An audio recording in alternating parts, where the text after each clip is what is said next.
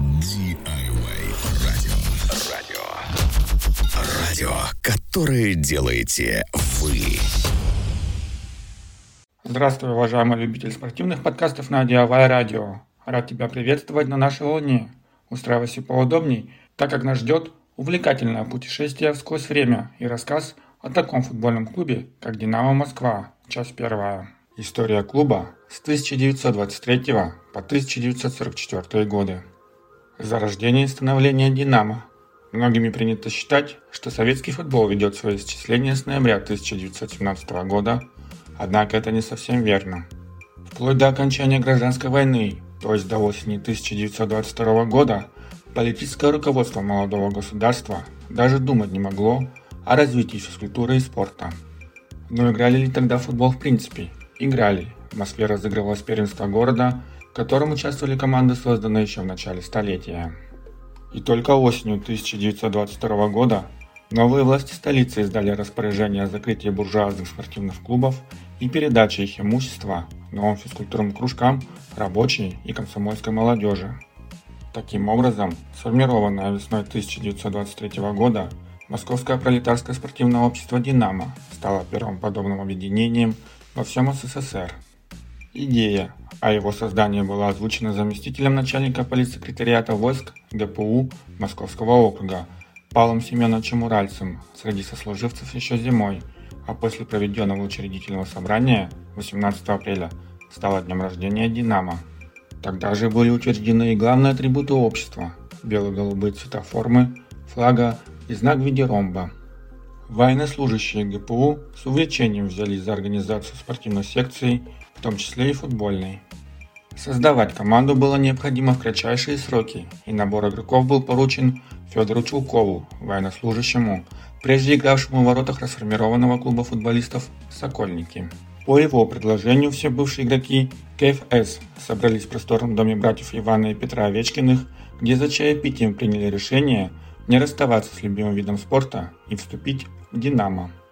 Первый официальный матч «Динамовцы», состав которых был полностью сформирован из игроков КФС, провели в черно-белой форме расформированного клуба. Первый стадион «Динамо». Вскоре члены общества задумались о постройке собственной спортивной площадки. Еще весной они отыскали захламленный пустырь в Орлово-Давыдовском переулке недалеко от Рижского вокзала, где вечерами после службы и работы трудились энтузиасты орудовали кирками и лопатами и приводили площадку в порядок, и уже к августу она была готова. Узковатая, но длинная, без единой травинки, заторванное футбольное поле, по бокам которого вставали в 2-3 ряда, врытые в землю деревянные скамьи. Прослужила эта площадка динамовцам до августа 1928 года, когда на севере города, в Петровском парке, ко всесоюзной спартакиаде, кратчайшие сроки был возведен Первый в Москве и всем Советском Союзе крупный стадион. С того времени центральный стадион «Динамо» на 80 лет до 2008 года стал домом для поколений динамовских спортсменов. Арена круглогодично принимала соревнования самого высокого ранга, а до появления Лужников в 1956 году являлась главной в стране. На «Динамо» проходили игры чемпионатов мира по разным видам спорта. Здесь проводились футбольные матчи Олимпиады 1980 года. Самые значимые события собирали на трибунах 70-тысячную аудиторию. Сила «Динамо» в нападении. Если в первые годы своего существования «Динамо» объективно не могло рассчитывать на воспитанников в составе, то со временем в обществе стали появляться собственные кадры. А с 1935 года созданием школы «Юный динамовец» поток юношей получивших начальную футбольную подготовку, многократно возрос. В период становления советского футбола, когда внимание тактике практически не уделялось, главная роль отводилась индивидуально сильным футболистам. Поэтому на первый план выходило мастерство форвардов, их умение принять и обработать мяч, сильно и точно ударить по воротам. Уже во второй половине 20-х годов заблистали динамовские инсайды Сергей Иванов и Василий Павлов. Количество забитых мячей обоих приравнивалось к числу проведенных матчей. Другая яркая индивидуальность – левый крайний Валентин Прокофьев поражал зрителей небывалой скоростью бега и абсолютной непредсказуемостью действий с мячом и без него. В первой половине 30-х годов центральный нападающий Василий Смирнов, обладавший могучим ударом, стал настоящей угрозой для вратарей соперников.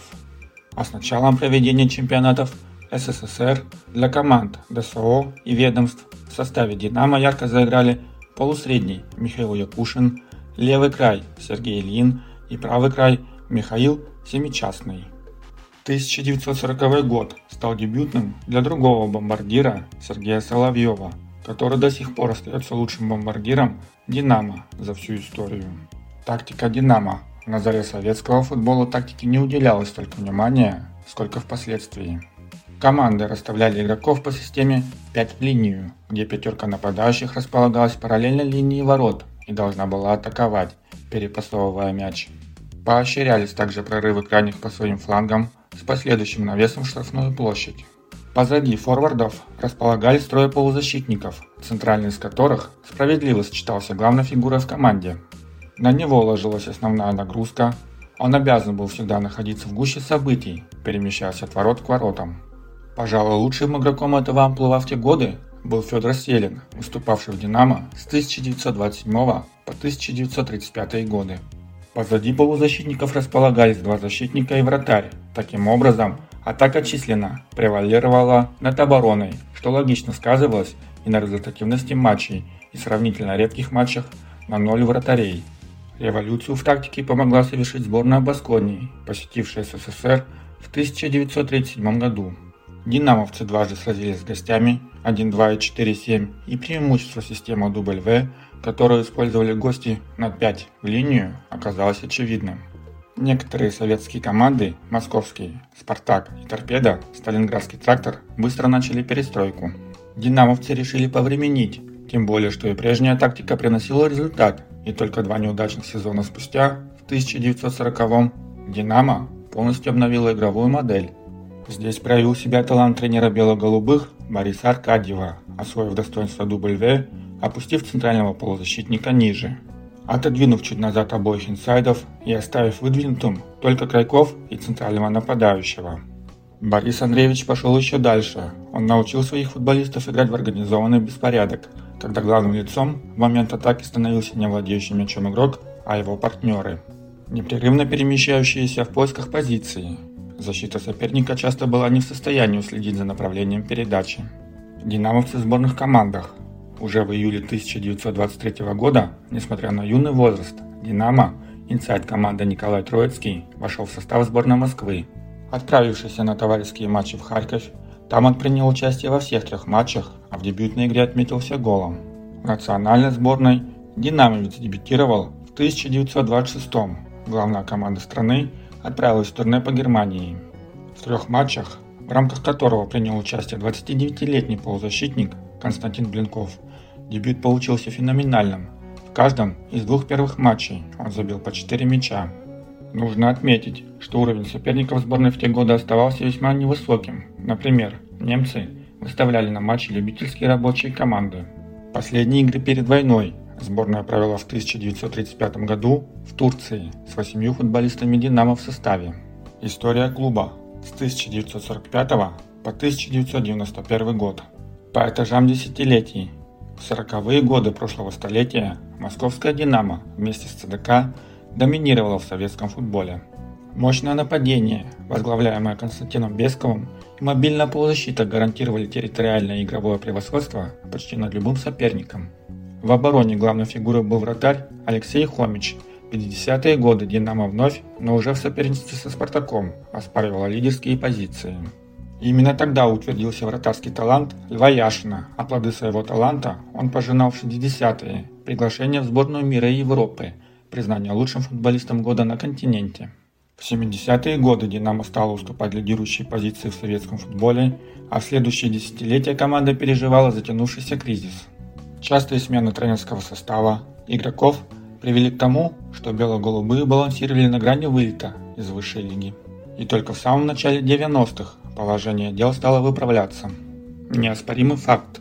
Московская «Динамо» так и осталась единственным клубом, который участвовал во всех 54 чемпионатах Советского Союза. На этом наш подкаст подходит к концу, но уверяю тебя, что скоро мы уже услышимся во второй части выпуска, так что я с тобой не прощаюсь, А говорю лишь до новых встреч и пока-пока. Радио.